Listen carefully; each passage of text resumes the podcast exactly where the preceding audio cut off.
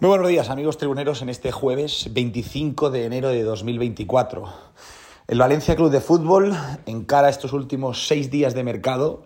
pendientes de lo que se haga en Portugal, pendientes de lo que nos quieran eh, decir desde Portugal entre el Estoril y el Sporting de Lisboa. El Sporting de Lisboa quiere a Kovac Coindredi, lo tiene todo hecho con el Estoril, pero el Estoril tiene una final de la tasa de la liga. Por primera vez en su historia bajó una final de la tasa de la liga,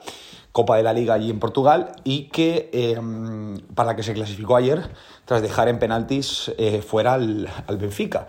Eh, para ese partido de la final del sábado, el entrenador, como es lógico, quiere contar con Kovac Endredi, que no ha sido un futbolista titularísimo, pero que ahora está siéndolo. Ahora, en los últimos días, en las últimas semanas,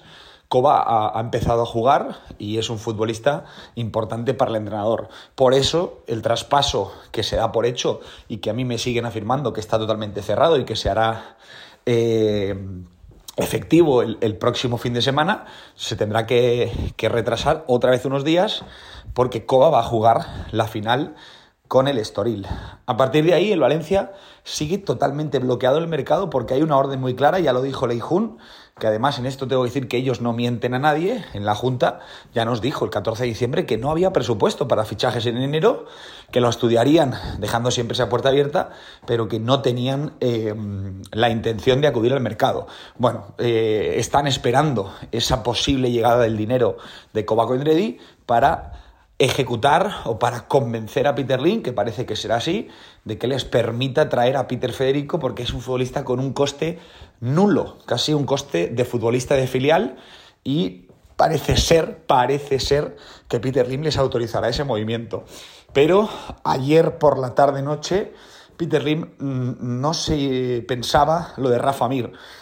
Mm, con Peter Lim y con el Valencia siempre hay que ir con pies de plomo, pese a que algunos se, quieren siempre mofar de los periodistas. Bueno, eh, yo siempre digo que hay que ser valiente, dar la información que uno tiene cada día y a partir de ahí el mercado es complicado y, las cosas van variando. Pero ayer por la noche,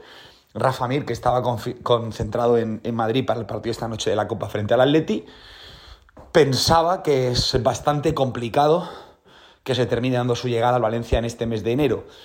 es alucinante, pero lo que sostiene el club es que no hay dinero, que no se puede pagar, que el Valencia ahora mismo está en una situación económica muy compleja y de hecho, como desveló Tribuna Deportiva el pasado martes y ayer confirmó, el Valencia está buscando otra vez pagarés líquido fuera de la empresa para poder pagar los futbolistas.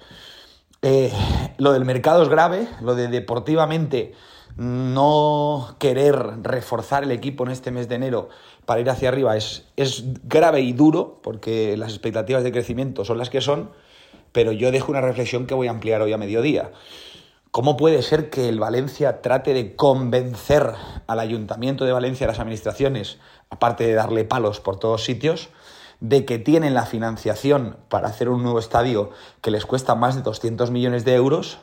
y solo tienen 80 en el cajón? Si no pueden pagar las fichas, si necesitan 7 millones de euros este mes de enero otra vez para poder pagar las fichas, ¿cómo van a financiar un estadio que vale más de 200 millones? A veces mm, no entiendo cómo nos pueden tomar a todos por tontos y cómo hay cómplices que intentan que todos seamos tontos.